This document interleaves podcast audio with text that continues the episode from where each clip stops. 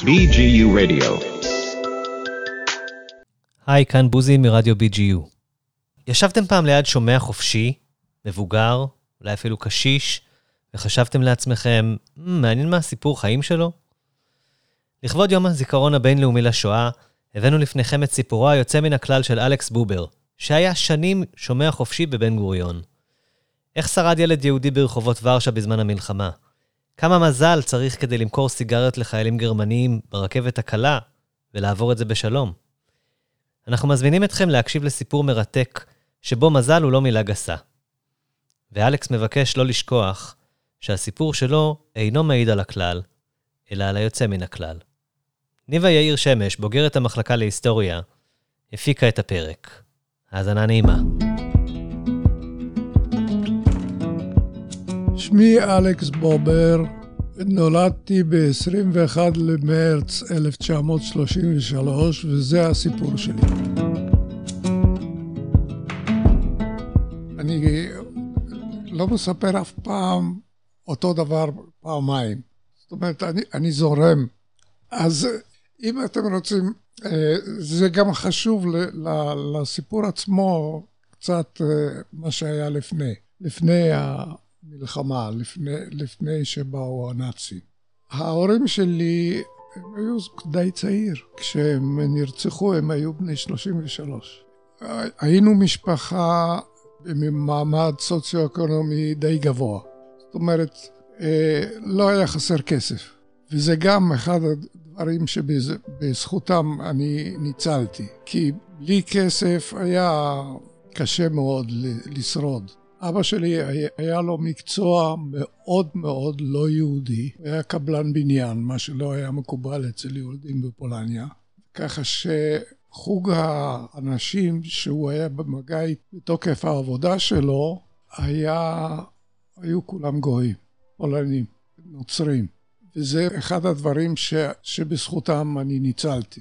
ודבר נוסף, זה עניין של השפה. היהודים בפולניה דיברו ביניהם יידיש. וההורים שלי בכוונה תחילה לא דיברו בבית יידיש, כדי שאני לא אדע יידיש. הם רצו שאני פשוט לא אדע שאני יהודי. הם רצו להתנתק לגמרי. הם רצו לחיות כפולנים. היו הרבה יהודים בפולניה שחיפשו דרך להיפטר מהאנטישמיות, ש, שזה אחד הרעות החולות בפולניה אז עכשיו אני אתאר לכם מה היה. בראשון לספטמבר למעשה, שנת 39, אני הייתי אז בן שש, בדיוק בזמן שהייתי אמור ללכת לבית ספר. נכנסו הנאצים לפולניה בכלל, ובהמשך גם לוורשה. אנחנו למעשה היינו במין קייטנה כזאת מחוץ לעיר שפרצה המלחמה. ומשום מה אני חושב שצעד מאוד לא, לא מחוכם, חזרנו לעיר כשהתחילו ההפצצות. סבלנו את כל התקופה של ההפצצות בעיר. אם היינו נשארים שם, כשהיינו בקייטנה, זה היה עדיף. כבר שניסתה כאילו להחזיק מעמד, להתנגד לכניסה של הנאצים. זה לקח כמה שבועות ו... של הפצצות כבדות וזה נגמר. והנאצים נכנסו גם לוורשה. וזהו, עכשיו היו הרבה אנשים צעירים שהחליטו בחודשים האלה הראשונים של, של הכיבוש לברוח לצד שנכבש על ידי הרוסים. הרי פולניה חולקה בין, בין הרוסים והגרמנים, היה ביניהם הסכם. ואבא שלי גם עבר לצד הרוסי, הוא התכוון להסתדר באיזה מקום, להתמקם, ואז להביא אותנו. אבל uh, ההתפתחויות היו יותר מדי מהירות, והגרמנים פתחו במלחמה נגד הרוסים, והגבול הפך להיות לחזית, והיה בלתי אפשרי להעביר אותנו לשם, ואז באיזשהו שלב הוא החליט שהוא חוזר. כי הוא הבין שקשה לאימא שלי שם.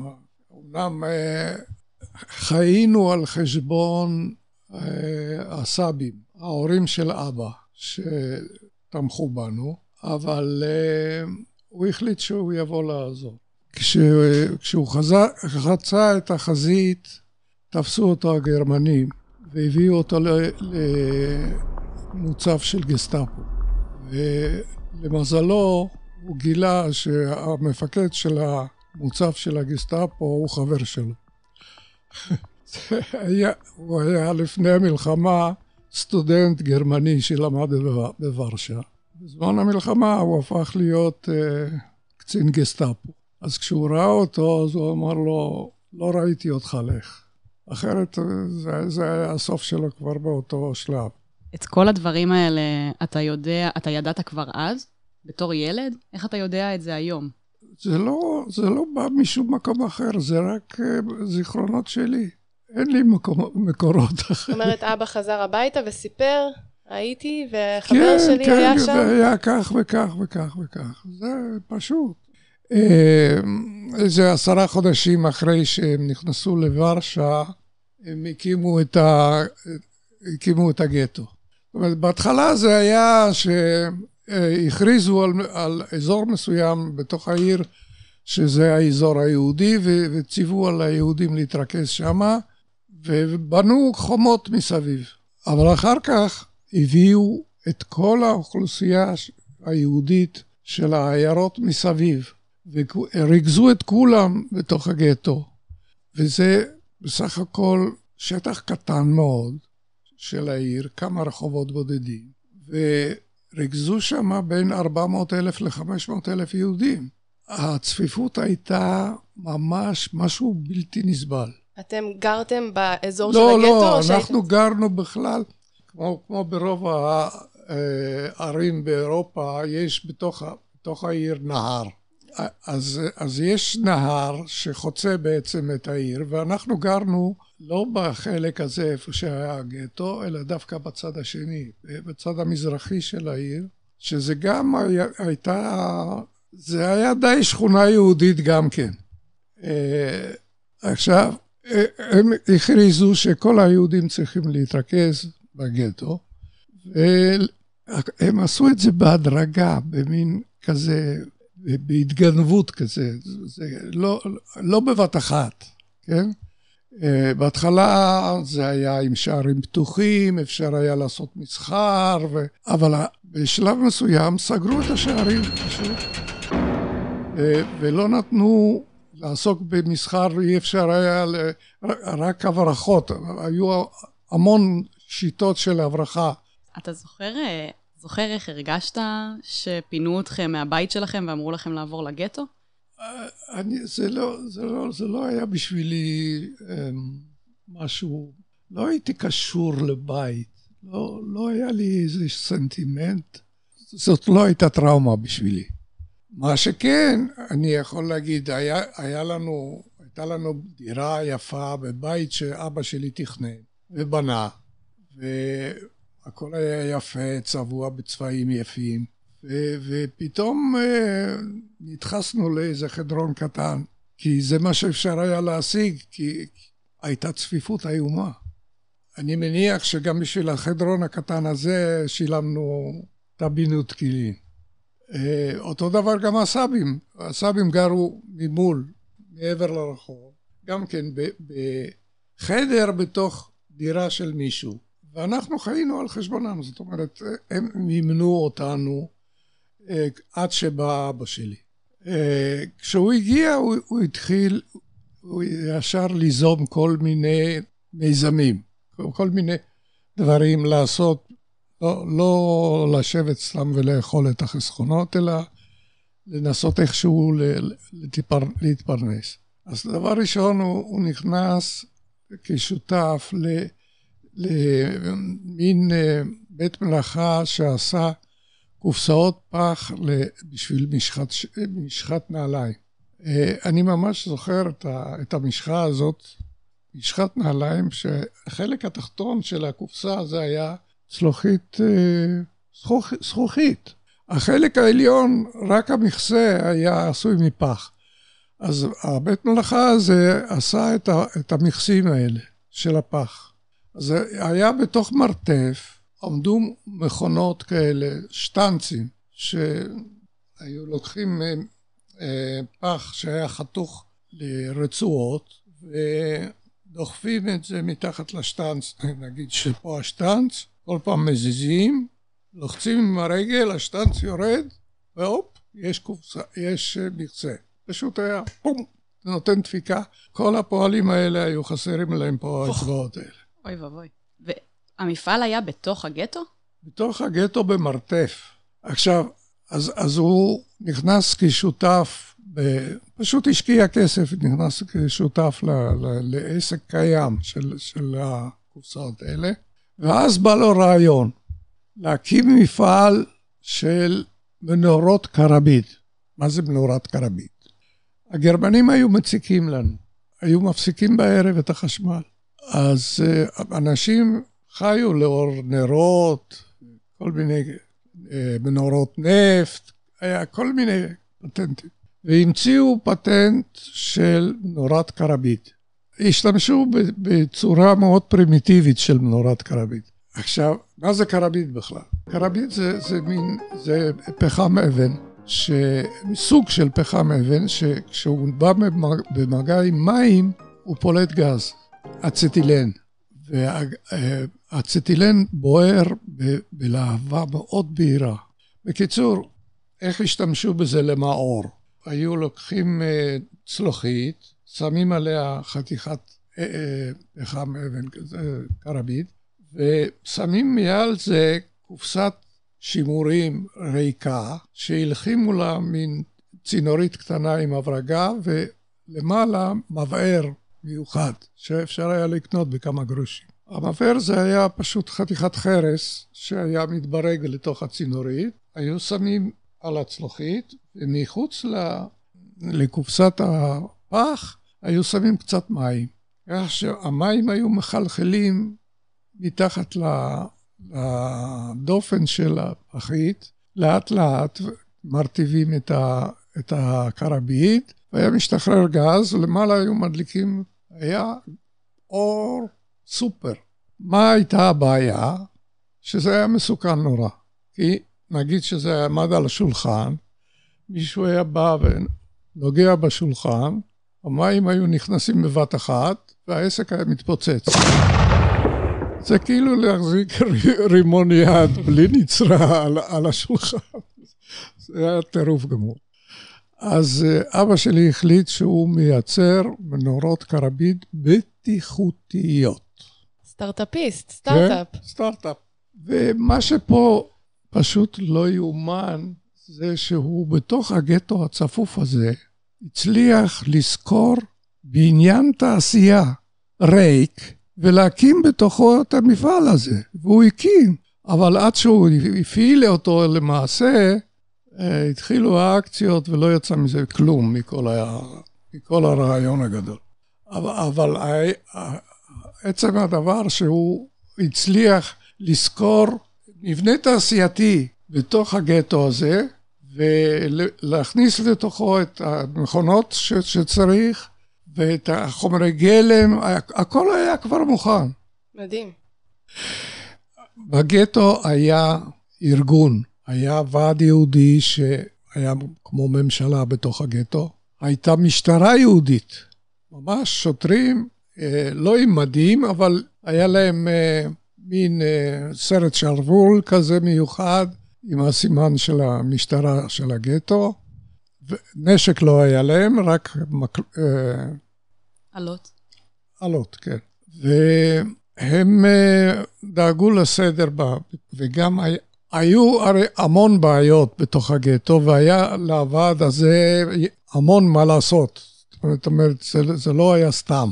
כי הייתה בעיה, חוץ מבעיית הצפיפות, הייתה בעיה של רעב. כי רוב האנשים האלה שבאו והתקבצו שם, התנתקו גם ממקורות הפרנסה שלהם, ולא הייתה אפשרות להתפרנס מכלום. אז ארגנו אה, תלושי מזון וכל מיני כאלה. זה לא הרבה עזר לאנשים, מפני שאנשים היו מוכרים את התלושי מזון ובסוף נשארים בלי כלום, בלי תלושים ובלי כלום. אה, אז אה, הייתה בעיה של רעב והייתה בעיה של מגפה. לא קורונה, עוד לא המציאו את הקורונה, הייתה מגפה של טיפוס. טיפוס זאת מחלה שעוברת על ידי קינים. קינים, איפה שיש צפיפות ואיפה שיש אנשים שאין להם אפשרות לשמור על היגיינה, על לכבס בגדים וכולי, אז, אז יש קינים, בלתי נמנע. ואם יש קינים, אז מופיעה מגפה. אחד הדברים שהמשטרה היהודית עסקה בו, זה בבידוד החולים בטיפוס. בית שהיה מתגלה בו טיפוס, היו סוגרים את כל הבית, לא נותנים להיכנס ולצאת. עכשיו, אני, אני צריך להסביר שבתים בוורשה, אני לא יודע מה היום, אבל אז כל בית זה היה מין חטא כזה של בדרך כלל ארבע קומות, עם חצר פנימית שהיו נכנסים לתוכה מבחוץ, דרך שער שהיה כאילו מתחת לקומה השנייה, אז אם היה בבית כזה מקרה אחד של מחלה, היו פשוט סוגרים את השער, אין יוצא ואין בא. וזה המשטרה היהודית דאגה לעניין הזה של ההסגרים של, ה, של הבתים. ו, וככה גם מנעה את המצב היותר גרוע של, של התפשטות המחלה. אה, אז זה ככה הרקע של, של הגטו בכלל. ואנשים פשוט היו מתים מרעב וסיטונות, שלא לדבר על המגפה, אבל מרעב היו מתים המון. ומי שמת, היה פשוט, היו משאירים את הגופה על, על המדרכה, מכסים בנייר, עד שהיה בא הקברן לאסוף את זה. הייתה לו מין אה, עגלה עם שני גלגלים, ועל העגלה הזאת היה, היו שלושה ארונות מאיתים מסודרים כמו מגירות. הוא היה עובר ברחוב, ואיפה שהייתה גופה, הוא היה מרים את הגופה לתוך מגירה כזאת, סוגר את המגירה וממשיך, הוא היה דוחף את זה ביד, והולך לבית הקברות. ובבית הקברות היו קוברים בקבר אחים. זה, זה מתקשר לאיזה משוגע שהיה מתרוצץ בעיר, וכל הגטו הכיר אותו. שהוא היה עושה כל מיני הופעות בבית הקברות בעיקר, ובאחד הימים הוא התחיל להתנבא, הוא התחיל לצעוק עוד 40 יום, ואחר כך, למחרת, עוד 39 יום. וככה הגטו התחיל לספור איתו את הימים, ואני זוכר את הבוקר, בוקר קיץ נחמד, שמש זורחת, ומישהו אמר, אה, אתם זוכרים? היום זה היום הארבעים, וכלום לא קורה, תראו. אבל קרה. ביום הזה התחילה האקציה הראשונה. התחילו להוציא את, ה... את ה... כל ההומלסים שהיו על המדרכות. המשטרה היהודית התחילה לרכז אותם על יד הרכבת ושלחו אותם לטרבלינקה. ו... בקיצור, התחיל הסיפור של האקציות, חיסול הגטו. עכשיו, אנחנו ניסינו להסתתר. ישבנו באיזה מרתף וקיווינו שלא ימצאו אותנו, אבל כמה זמן אפשר לשבת בלי לאכול? צריך אוכל. אז אבא שלי החליט שהוא הולך לחפש אוכל. יצא החוצה ולא, ולא חזר. חיכינו, חיכינו, לא בא. ואז אה, הייתה גם הסבתא איתנו, אימא שלו. אז, אז היא החליטה שהיא הולכת לחפש אותו. יצאה ולא חזרה. ואנחנו נשארנו לשבת, אימא שלי, אחי הקטן ואני, ורק למחרת העזנו לצאת. כבר לא הייתה אקציה, והלכנו, חיפשנו איזה מקום להיות שם, לא חזרנו לבית שלנו, ו... אני לא זוכר בדיוק אם זה היה למחרת או אחרי כמה ימים, פתאום אה, שמענו את הקול של אבא שלי בחצר, קורא לאמא שלי. הוא בכלל לא ידע אם אנחנו חיים או לא, פשוט לא, לא שלחו אותו לטרבלינקה, אלא הם לקחו גם אנשים בתור פועלים. אז תפסו אותו בתור לעבודות כפייה. ו, ואז כשהייתה לו האפשרות הראשונה ללכת קצת, אז הוא הלך מחצר לחצר בכל הגטו וקרא בשם של אימא שלי.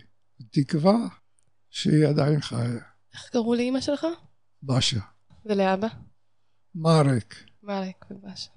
אמ, ואז הוא לקח אותנו למקום איפה שהחזיקו את הפועלי כפייה, וגרנו שם, זה פשוט היה קטע של רחוב ששם ריכזו את הפועלים.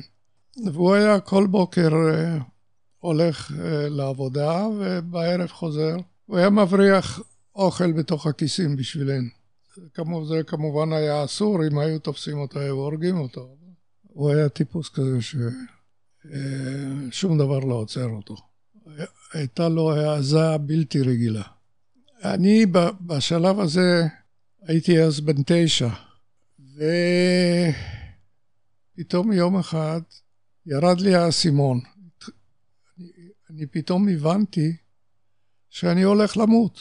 שהנה, כל העיר הזאת הצפופה שהייתה לפני כמה חודשים, עכשיו היא כמעט ריקה לגמרי, כמעט אין אנשים. מה קרה לכל האנשים? כולם מתו. עוד מעט גם אני אמות. שמעת את ההורים מדברים על לאן כל היהודים אה, נלקחו? אה, אני לא זוכר בדיוק, אה, אני לא חושב שזה, שמעתי את זה מההורים, אבל, אבל הסתובבו שם עוד אנשים. אה, החברים של אבא שלי, של הפועלי כפייה, ושמעתי כל מיני דיבורים וכל מיני, וזה חלחל. כשאתה בן תשע ואתה מבין פתאום ש... איך, איך אפשר להתמודד עם זה כילד? אי אפשר. בגלל זה חטפתי היסטריה. הייתי צועק שאני רוצה לחיות. אי אפשר היה להשתיק אותי. זה היה פשוט מחזה... אה, זה היה נורא. אבל אה, לאבא שלי היו תוכניות אחרות. הוא ארגן בריכה מהגטו של כולנו. הוא עבד בתור פועל כפייה באיזה מפעל שם מחוץ לגטו. אני לא יודע מה ייצרו שם במפעל הזה, אבל, אבל הוא היה פועל כפייה. זה היה המאמץ שלו. והתקרב הקריסמס, לא חשוב איך קוראים לזה בפולנית, בלאו הכי אף אחד לא מבין. ובקריסמס הם, כמובן הכל סגור, מ-25 לדצמבר עד, אני חושב, שני לינואר, שזה מתקשר לשנה חדשה, ראשון לינואר. כל התקופה הזאת, בערך שבוע ימים, הכל סגור. אז אבא שלי הלך ופנה למנהל המפעל וביקש ממנו אישור אה, להביא את המשפחה לתוך המפעל לתקופה של החג. המפעל כנראה היה שמור, סגור מסביב, שלא הייתה סכנה שאנחנו נצליח לברוח מתוך המפעל. והוא קיבל אישור בכתב להביא את המשפחה לתוך המפעל. אבל זה היה חלק מתוכנית הבריכה שלו. בעזרת החברים שלו שהיו לו, הנוצרים, מחוץ לגטו, הוא ארגן בריכה לפרטי פרטים. אנחנו יצאנו עם קבוצת הפועלים שצעדה לפנות בוקר לעבודה, עם האישור הזה, ובשלב מסוים הוא דחף איזה שטר כסף ליד של האוקראיני ששמר עלינו, ואנחנו הסתלקנו, וחיכתה לנו כרכרה. עלינו לכרכרה ונסענו לאחד החברים של, של אבא שלי שחיכה לנו. וככה התחילו החיים שלנו מחוץ לגטו. עכשיו, בשביל לחיות מחוץ לגטו היה צריך המון המון כסף. אז כנראה שהיה להם המון כסף, אבל זה הכל גם פונקציה של זמן. למה צריך המון כסף? מפני שאותו גוי שהיה מסתיר אותנו, לא, לא רק לדאוג לנו לאוכל ולמקום לגור, אבל הוא, הוא סיכן את הראש שלו ואת הראש של כל המשפחה שלו, אז הוא היה צריך לשלם בשביל זה. אז זה סיפור יקר. אז החזקנו מעמד ככה מחודש דצמבר 42 עד אה, משהו כמו יולי-אוגוסט 43. בינתיים היה מרד בגטו, בפסח 43, ובחודש מאי הגטו נשרף. ואנחנו חיינו כל פעם אצל משפחה של גויים אחרת. והסיפור היה שהיה צריך להיזהר שמא אחד השכנים לא מתחיל להריח שפה משהו לא בסדר אצל השכן הזה, שהוא מסתיר יהודים. ואז אם אנחנו חשבנו שמישהו חושד שיש פה יהודים, אז היינו צריכים תקף לחפש מקום אחר. וככה עברנו ממקום למקום. היינו גם מחוץ לעיר קצת, באיזה וילה, ושם באו איזה אנשי מחתרת עם נשק, ואיימו עלינו, רצו כסף. ככה חיינו. אז כבר ב-43 כבר הייתי בן עשר. ואז בשלב הזה אני מניח שכתוצאה מזה שהכסף הלך ואזל. אז uh, בקיץ 43 ההורים שלי החליטו למסור אותי, אותי לבד. זאת הייתה אלמנה עם שתי בנות גדולות. אחת הייתה בסביבות גיל 15-16, והשנייה הייתה משהו סביבות ה-20, אני לא יודע בדיוק. אה, היא גרה ב, ב, בשכונה של וילות. זאת שכונה, שכונה שיש לה בעצם שם צרפתי. זה, זה נקרא בפולנית ז'וליבוש, אבל זה ז'וליבוש זה, זה שיבוש של שתי מילים צרפתיות. ז'ולי בור, זה גדת נהר יפה. וזה באמת על גדת הנהר, וזה גדת נהר יפה. וזאת שכונה של וילות. מה זה וילות? זה לא וילות של, של משפחה אחת, זה בתים קטנים של שתיים, שלוש משפחות. אז בבית הזה גרה אותה אלמנה, שתי המשפחות האחרות גם כן כנראה קרובי משפחה שלה. שתי המשפחות הנוספות שגרות בבית הזה, הגברים הם עובדים במשטרה והם גם אנשי מחתרת, המחתרת הפולנית. אז בבית הזה הסתובבו שם כאלה דפי פרסום של, ה... של המחתרת על נייר אה, כזה חצי שקוף, דק דק דק דק. בבית הזה היו שני ספרים בסך הכל. זה, זה כל האוצר האינטלקטואלי שהיה. עכשיו, איזה ספרים היו? היה ספר אחד, גיאוגרפיה למתחילים. זה נשאר כנראה מאחת הבנות מהלימודים שלה.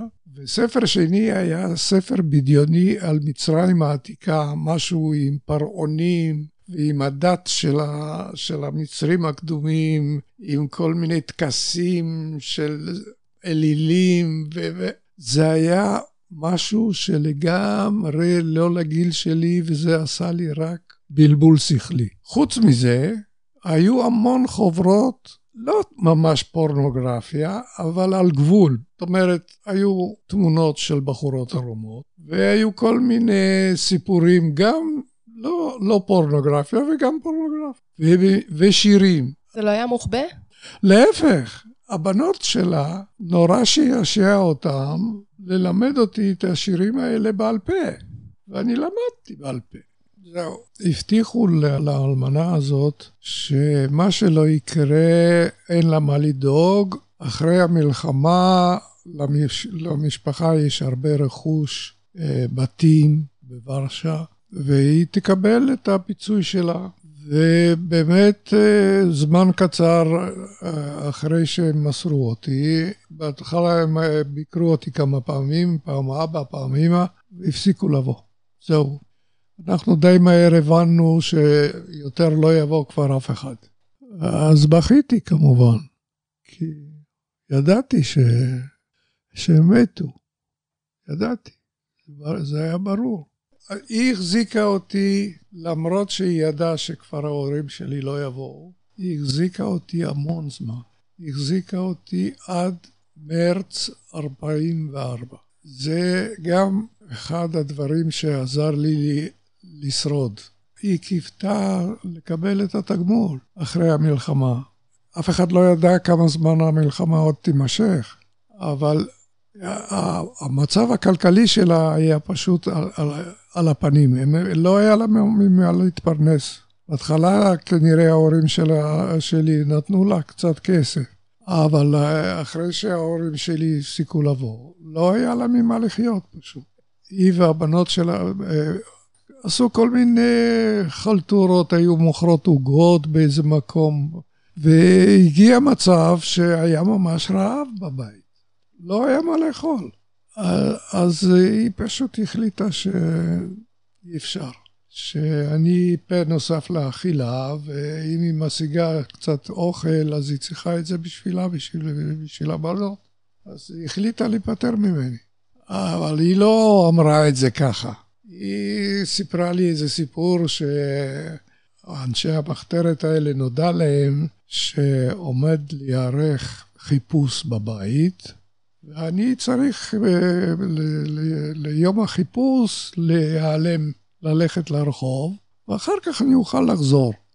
אבל אני לא קניתי את הסיפור. אני הבנתי מה בדיוק הסיבה, ולא, לא זה, הבנתי שאין לי לאן לחזור, לחזור, שהיא לא תפתח לי את הדלת אם אני אחזור. אז לא ניסית אפילו. לא ניסיתי בכלל. זה היה לי כל כך ברור שהסיפור היה סתם קשקוש. ומצאתי את עצמי ברחוב. בחודש מרץ 44, מרץ בפולניה זה מזג האוויר הכי גרוע שיש. זה עדיין חורף, עדיין מפעם לפעם יורד שלג, וגם יורד גשם. פעם, פעם גשם, פעם שלג. פעם יש שלוליות, ופעם השלוליות קופאות. זה הדבר הכי מחורבן שיש. אבל אני, אני הייתי מאושר כשזרקו אותי. בשבילי השהות אצלה, אצל האלמנה הזאת, זה היה יותר גרוע מבית סוהר. למה? אי אפשר אפילו להתקרב לחלון שמא מישהו יראה אותי. לא לדבר על זה שאי אפשר היה לצאת החוצה. כל הזמן באותו, באותה דירה. אם הן היו יוצאות שלושתן מהבית, אז אני הייתי צריך לא לזוז, שמא אני אזיז איזה רהיט ואשמיע איזה רחש, ומישהו ישמע שיש מישהו בבית כשהם יודעים שאין מישהו בבית. אז, אז זה, זה היה, בשביל ילד בן 10-11, זה היה עינוי, עינוי. למרות זה שזה, היו לי מיליון בעיות. להיות בחוץ לבד, בגשם, בשלג, בלי אפשרות להסתתר מה, מהגשם, ובלי אוכל ובלי בית, בלי כלום. ועם הפרצוף היהודי שכל אחד יכול להצביע עליי, ו- ופולני לא טועה כשהוא רואה אותי. זה כאילו כתוב לי פה על המצח יהודי. זה... יש לי פרצוף אופייני. כן, אז, אז זהו. מצאתי את עצמי ברחוב והייתי צריך לפתור את כל הבעיות האלה ו, ולא היה לי קצה חוט אה, איך להתחיל. איך יצאת מהבית? אז זהו, העיל הלבישה אותי היטב. היה לי מעיל, היה לי כובע צמר, הייתי לבוש טוב, אבל עדיין. אז חיפשתי דבר ראשון, איפה לבלות את הזמן של היום, שלא לא להיות כל הזמן בגשם. אז החלטתי שאני עולה לחשמלית ועליתי לחשמלית ואף אחד לא אמר לי כלום, לא ביקשו כסף, ילד קטן מה. והייתי נוסע בחשמלית, הלוך וחזור. בחשמלית לא סבלתי מהגשם, לא מהשלג, לא זרקו אותי, ולהפך, בכל קרון כזה היו שני אנשים, שני עובדים, אחד שנהג בזה והשני מכר כרטיסים, הם גם עזרו לי. עכשיו, אני מוכרח להגיד שאחד הדברים שהיה לי מזל ששרדתי, זה זה שהיא זרקה אותי, שזה כבר היה שנת 44 ולא לפני זה. אם זה היה כמה חודשים קודם, זה היה יכול להיגמר בתוך חמש דקות, כי היו מסגרים. ב-44 כבר האווירה הייתה, הרוסים כבר היו קרובים, והאווירה כבר הייתה אחרת.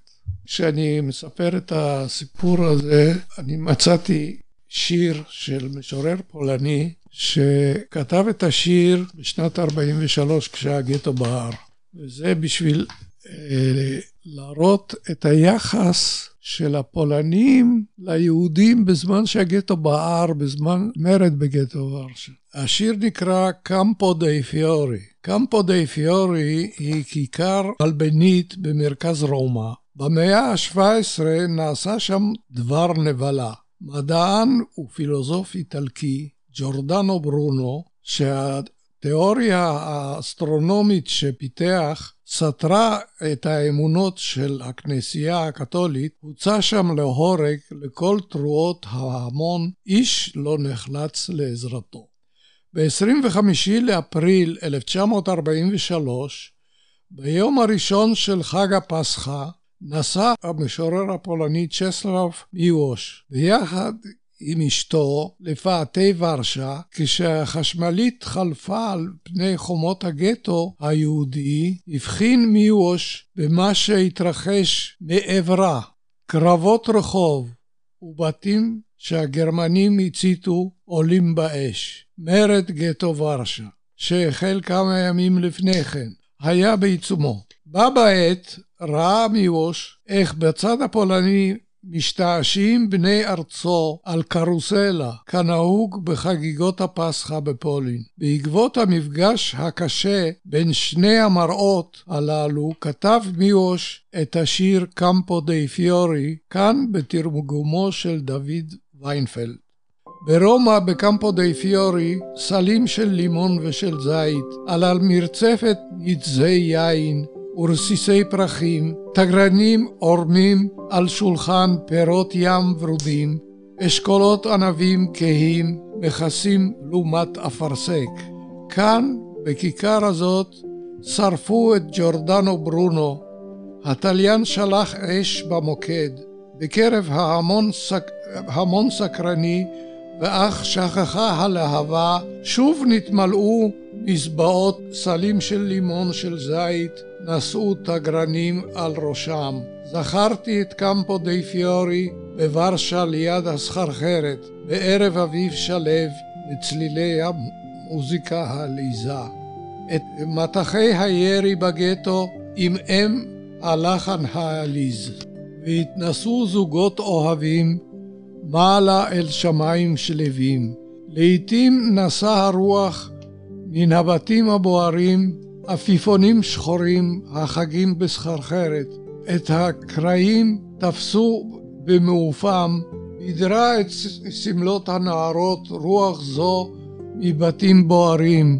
צחקו המונים עליזים ביום ראשון ורשאי יפהפה. מוסר השכל של מישהו אולי ילמד מכאן שהמון ורשאי או רומאי, סוחר, מבלה, אוהב, בחולפו על פני מוקדי הייסורים. אחר ילמד מכאן מוסר השכל על חלופיות מעשי האדם, על השכחה שגוברת עוד בטרם כפתה הלהבה. אולם אני אז הרהרתי בבדידותם של העובדים, עובדים באלף, בכך שבעלות ג'ורדנו על איגומי המוקד לא נמצאה לו בשפת אנוש מילה ולו רק אחת להפנותה אל האנושות, אותה אנושות שנותרה, הם כבר אצו לגמוע יין, למכור כוכבי ים לבנים, סלים של לימון ושל זית. נסעו בהמולה עליזה, והוא כבר רחק מהם, כבר חלפו דורי דורות, והם חיכו רק רגע עד יעל בלהבות. זה מעניין לשמוע מהצד הפולני. זה, זה מהצד הפולני, אבל, אבל מהצד הפולני ההומני. השפוי, כן. השפוי. כמה כאלה היו? מעטים מאוד. אז זהו, אז, אז זאת הייתה האווירה בזמן שהגטו בער. אני, למזלי, יצאתי שנה יותר מאוחר ל, לרחוב הפולני.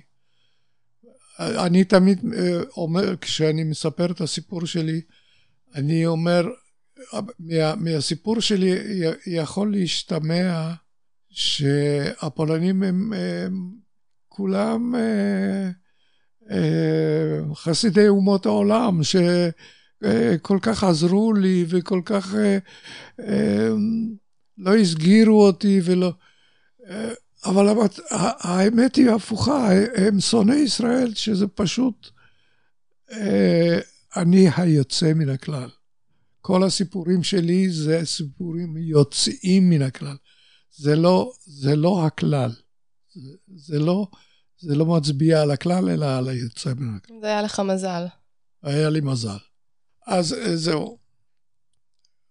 אז אה, הסתובבתי בח- בחשמלית, והם נתנו לי עצות. הם, קודם כל אמרו לי, יש במקום איפה שמחנים את, בלילה את החשמליות, יש אה, אולם קופות, שיש בו הסקה מרכזית, ויש ספסלים מסביב לקירות, אפשר לשכב לישון. אם יש לך בעיה איפה לישון, תלך לשם, תשאל. ובאמת ניצלתי את, ה... את העצה הזאת, אבל זה, זה היה טוב לכמה ימים. כי בוקר אחד בא איזה, איזה מפקח ואמר לי, מה אתה עושה פה? זה לא בית מלון, לך מפה. אז הלכתי, אבל לא הלכתי רחוק. הלכתי לאחד הקרונות של החשמלית שעמדו שם בצד. זה לא היה בבוקר, זה היה בערב. אה, ו- ונשכבתי ב- על, על אה, ספסל, ספסל בתוך החשמלית הריקה. היו חש... אה, קרונות חשמלית שהיו כיסאות מרופדים. שכבתי על כיסא כזה וישנתי. בבוקר בא מישהו, מעיר אותי, לוקח אותי למשרד, מטלפן למשטרה, אומר, תפסתי את הגנב שגונב את האורות מהכיסאות המרופדים. הכיסאות היו מרופדים עם אור למעלה. ואנשים היו חותכים עם סכין גילוח את האור הזה בשביל לעשות נעליים. אז הוא תפס את הגנב. ואז uh, בא שוטר ולוקח אותי למשטרה. אבל אני לא הבנתי שהשוטר הזה רצה שאני אברח לו בדרך. הוא פשוט רצה שאני אברח לו. אז מה הוא עשה? הוא הלך מהר מאוד וקיווה שאני אברח לו. הוא לא יחזיק אותי ביד או משהו, כלום. ואני רצתי אחריו בכל כוח עד המשטרה. ו... ואז הוא הכניס אותי לאיזה קצין. כולם הרי ראו שיש להם עסק עם ילד יהודי, אבל בגלל שהאווירה כבר הייתה אחרת, אז הם שיחקו את המשחק כאילו שהם לא מבינים. גם השוטרים. הוא שאל אותי מה, למה ישנת שם, סיפרתי לו כאילו באתי הביתה והדלת הייתה, היה מאוחר והדלת הייתה נעולה, ו... סתם, סיפור ילדותי ששום שוטר נורמלי לא קונה. אבל הוא, בסדר. רק אמר לי, אל תישן יותר בחשמלית, אם יתפסו אותך עוד פעם, תקבל 15 מכות. אז אני חשבתי לי ש-15 מכות זה עוד לא כל כך נורא כמו שאני חשבתי. אז זהו, שחרר אותי. עכשיו, הייתי נוסע בחשמלית הזאת הלוך וחזור, ובקצה הקו החשמלית הייתה עוצרת לאיזה הפסקה של איזה רבע שעה. והצוות היו יורדים והולכים שם, אני לא יודע למה, לשתות קפה או משהו, לא יודע מה. והנערים של השכונה היו עולים, ובהתחלה התחילו להציק לי. יהודון, יהודי, יהוד... אנטישמי. אבל ברגע שפתחתי את הפה ודיברתי פולנית, יותר טובה משלהם. ובמיוחד שהתחלתי לצטט להם כל מיני דברים שלמדתי שם אצל האלמנה הזאת. אתה זוכר? עכשיו? לא. אבל, אבל, אבל אז ידעתי לצטט בעל פה כל מיני שירים כאלה, והחבר'ה האלה התמוגגו, ונהייתי חלק מהחבורה. ואז הם לקחו אותי לאחד שעושה סיגריות בבית, בית חרושת פרטי במטבח. כל הבית שלו היה מלא חבלים עם עלי טבק לייבוש. והוא היה חותך את הטבק עם סכין על, על קרש של מטבח, עושה סיגריות תוצרת בית, מוכר את הסיגריות האלה לנערים, והנערים היו מוכרים את זה ברחוב. עישנת אלכס? כן. אי אפשר אחרת. אה, והיינו מוכרים אותם אחת-אחת, סיגריה סיגריה, וגם הסיגריה עצמה הייתה שליש סיגריה בעצם, כי רוב האורך של הסיגריה זה היה צינורית של אה, קרטון, ורק שליש זה היה סיגריה. זאת אומרת, שתיים, שניים, שלוש אה, שאיפות, אין סיגריה. תקופת צנע. תקופת צנע. זהו, אז, אז נהייתי סוחר סיגריות. אה, בהתחלה הייתי... היית עומד ברחוב ומציע להם לא. בפולנית? לא, הם, הם מכרו ברחוב. אני מכרתי בתוך החשמלית. המשכתי לנסוע בחשמלית כדרכי בקודש, הלוך וחזור, תמיד באותו קו, והרבה קווים. אני תמיד באותו קו. איזה קו? קו שעוד נוסע לשכונה מאיפה שבאתי. אה, אוקיי. נשארת, נצמדת לאותו קו, לא זזת ממנו. כן. אבל הדבר המוזר הוא שנהייתי כאילו שוכן של שכונה דווקא בקצה השני שלה. איפה שהם היו יורדים והנערים היו עולים. כן. זהו. אז, אז אה, זה היה מסחר. אבל המסחר הזה היה עלוב ביותר. זאת אומרת, כמה עלתה סיגריה? אה, הייתי, היינו קונים ב-20 פרוטות, 20 גרוש, גרוש, כמו בעברית גרוש, גרוש, זה בא, בא מפולנית. וואלה. אה, עש- 20 גרוש היינו, היינו קונים, סיגריה, ומוכרים ב-30. אחוז אחד מספיק. היו הרבה קונים או ש... אה, אז זהו, המסחר היה עלוב בו יותר. זאת אומרת, אם הייתי מצליח אה, להרוויח מספיק בשביל לחמניה ביום, זה היה הצלחה. אבל מצאת עבודה. זה היה עיסוק יותר מאשר פרנסה. וגם אני ידעתי לעשות שטויות כמו כל ילד. לבזבז את הכסף על דברים שהם לא חיוניים. כמו מה? כמו לשכור אופ, אופניים לחצי שעה במקום לאכול. אבל זה, תשמעי, זה, ילד, נראה לי אז שההנאה של, של, של להסתובב חצי שעה על אופניים זה שיא ההנאה. איך ידעת לרכב על אופניים בעצם? אה, למדתי בגטו איכשהו, אני לא זוכר איך, אבל למדתי. כל מיני דברים למדתי ואני לא יודע איך. באמת. העניין של, הס, של, ה, של הקריאה, אני למדתי לקרוא משלטים, שלטי רחוב. הייתי קורא והייתי מתעמק למה כתוב ככה ולא ככה ולא... הפולנית היא שפה נוראית, דרך אגב. אבל, אבל יש כנראה כישרון לעניין הזה של, של שפות. ו- וזה היה בעיקר לימוד עצמי. אה, בקיצור, קראתי פולנית בלי בעיות. אה, זהו. ויש עוד כל מיני דברים שלא סיפרתי. על, על טוב ליבם של כל מיני אנשים. למשל, אני בהתחלה, כשהתחלתי עם המסחר עם הסיגריות, הלכתי עם, קופסת קרטון ככה.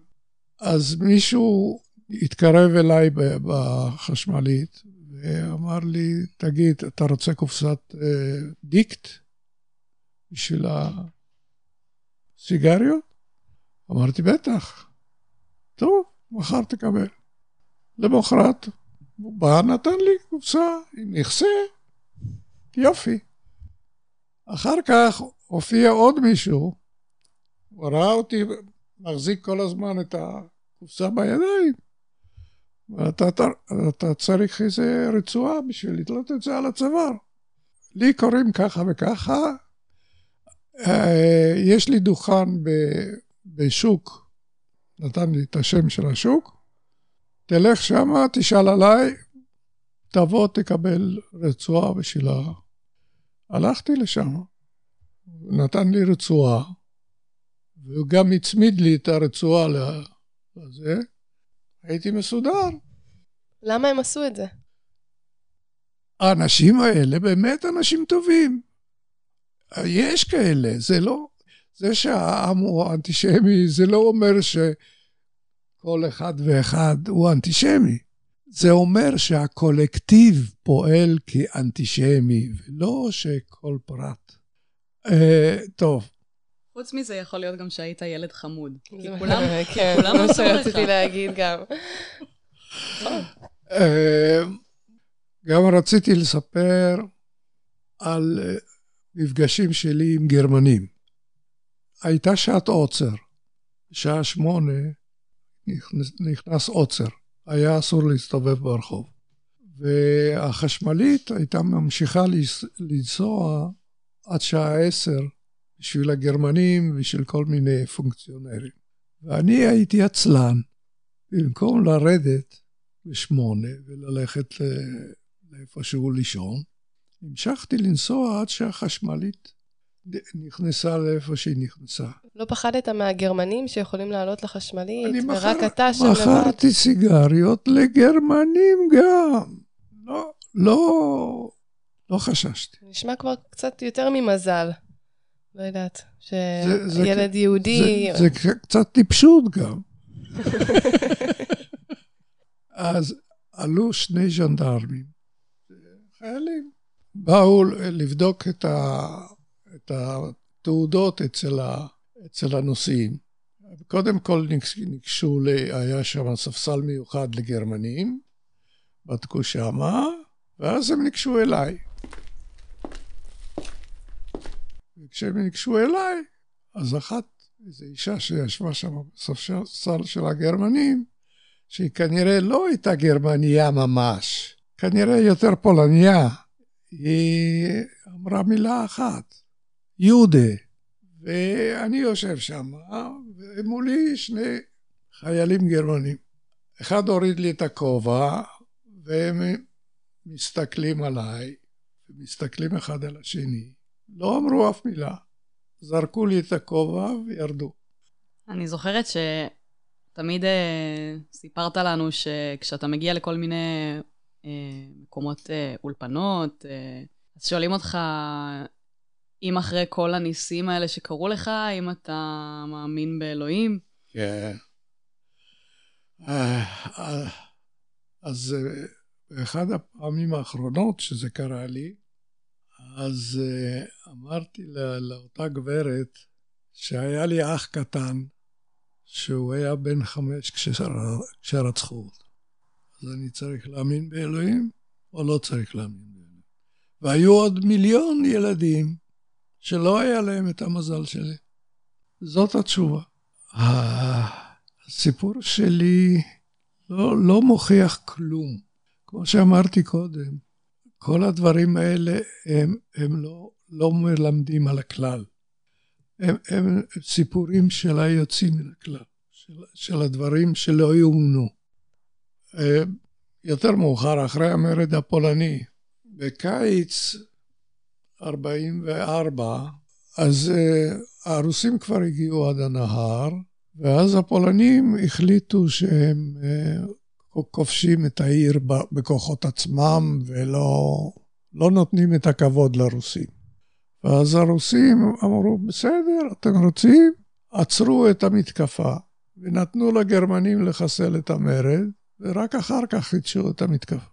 אבל מה, הגרמנים פינו את העיר מכל התושבים בשביל לטפל במרד.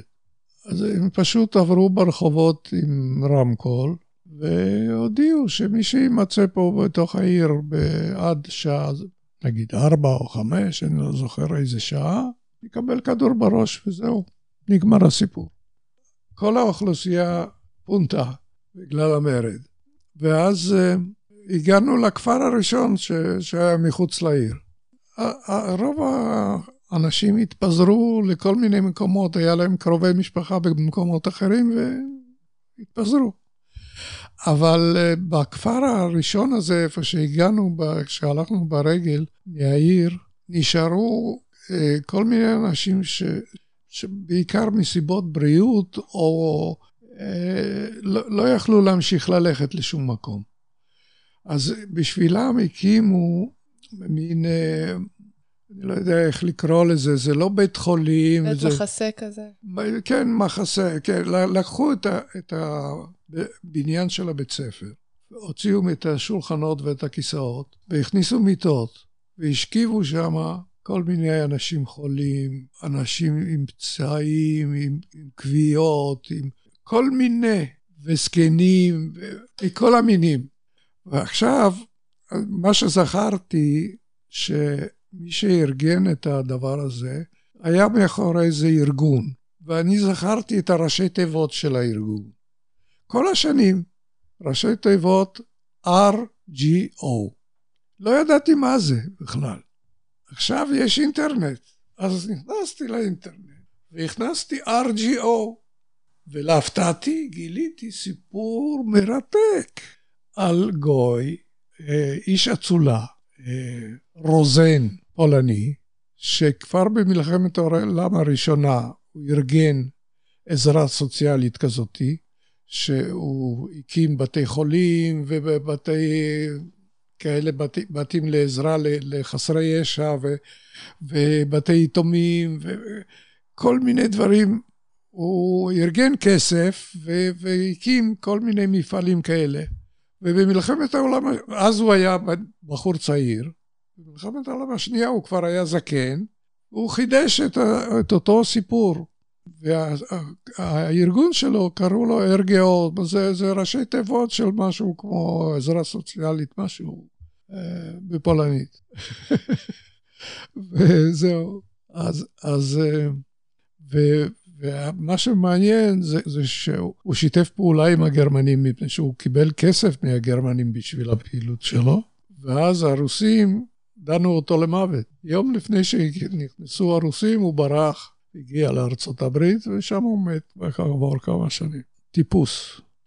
והיו שם שני ילדים, אני ועוד ילד פולני, קצת יותר קטן ממני, הוא היחידי שזכרתי את השם שלו כל הזמן. יאנוש רוזום. למה זכרתי את השם שלו? אולי בגלל זה ששם המשפחה שלו רוזום. רוזום זה שכל. שכל. אז הייתה לי הזדמנות לחפש אותו. הייתה פה איזה פולניה שהסתובבה, אה, הביאה לי ספרים בפולנית וכל מיני. אה, אז אה, היא שאלה אם אני רוצה משהו מפולניה. אז אמרתי לה שתלך לחפש את יאנוש רוזום. אז היא חזרה ואמרה לי שהיא מצאה, צלב בבית קברות.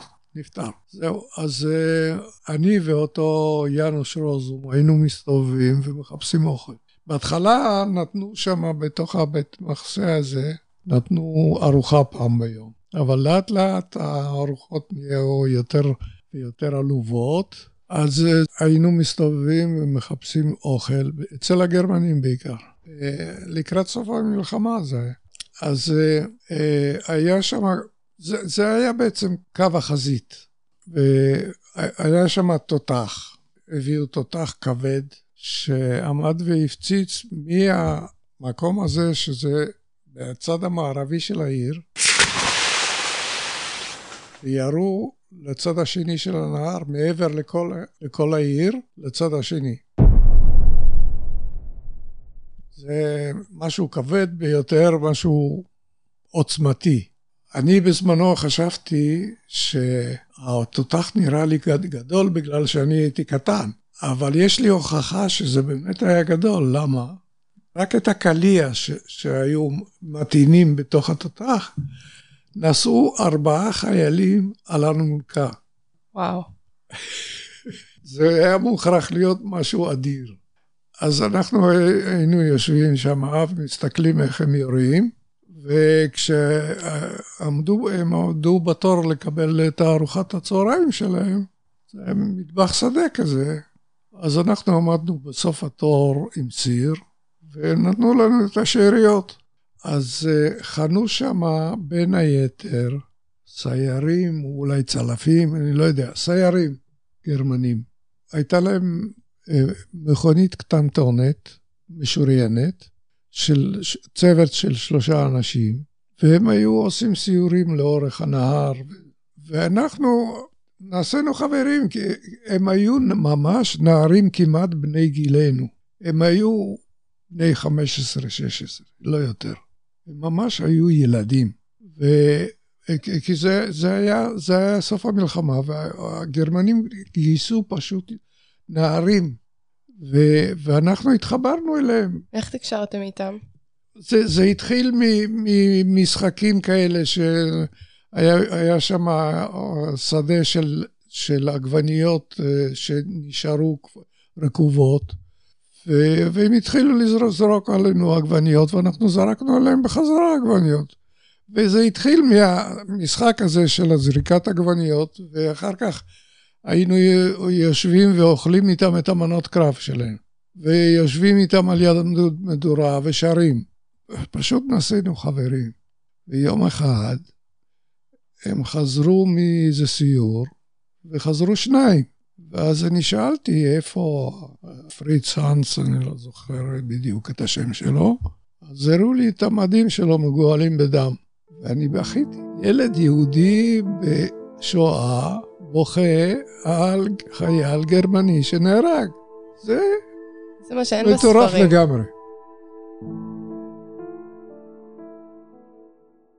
גם לא סיפרתי לכם עוד סיפור על קצין גרמני, שקצת קודם, בסתיו, כשיצאתי מה, מהבית של הפולניה, כמו שאמרתי קודם, הייתי לבוש אה, מעיל וכובע צמר וכל מיני דברים חורפיים.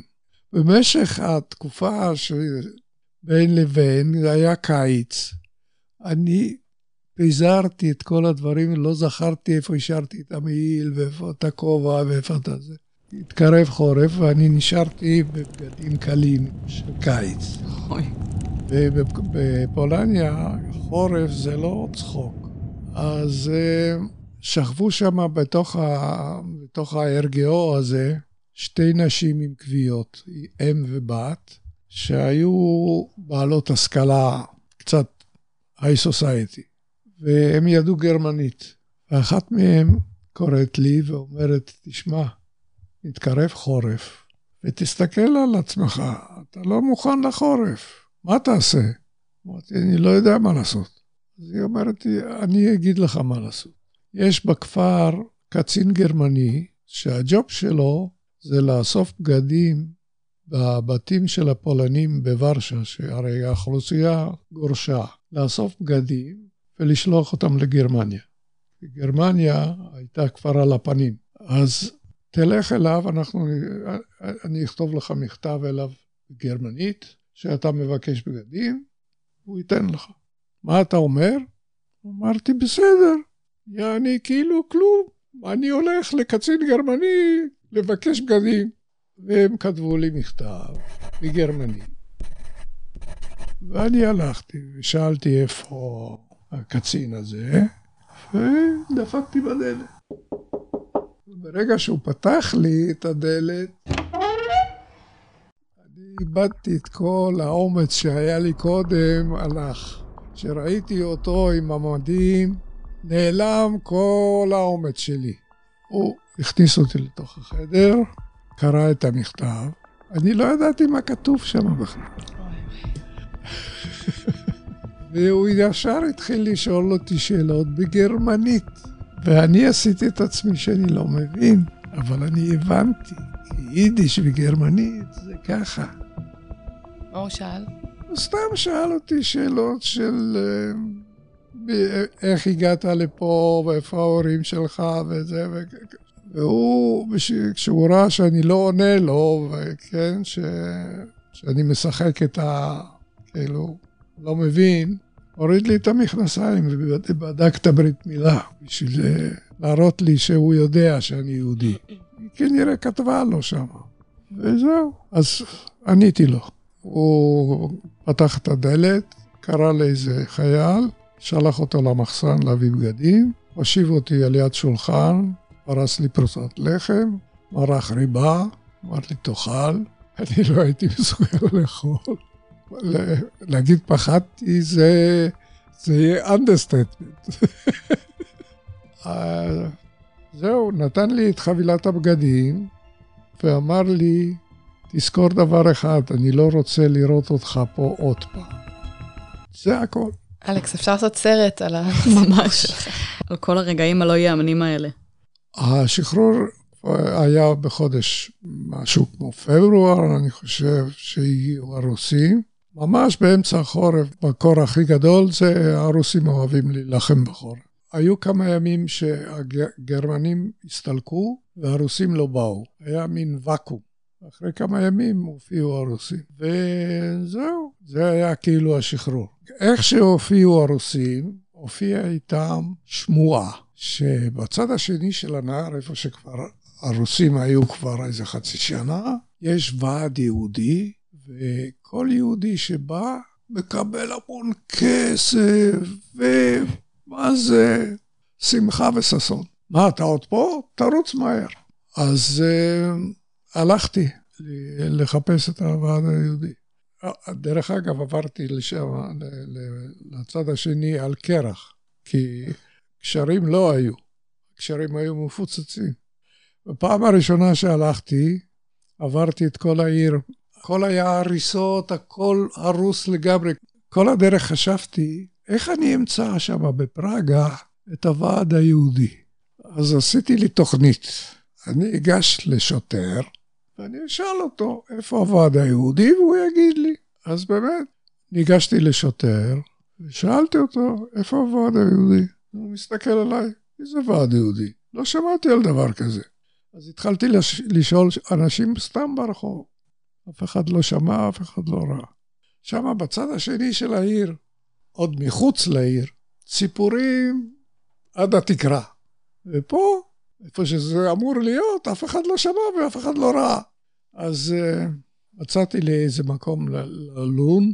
דרך אגב, הסתובבו המון אנשים חסרי בית כמוני, והיו כל מיני מקומות שאפשר היה לבלות את הלילה, זה לא כל כך נחמדים, אבל, אבל ביליתי את הלילה, ולמחרת ביום, בבוקר, עשיתי את כל הדרך חזרה. לכפר ההוא. אבל אמרו לי, תשמע, אנחנו סוגרים פה את העסק, צריך לפתוח בית הספר וזה, כולם הולכים כל אחד למקומו, וזהו, נגמר הסיפור. תלך עוד פעם.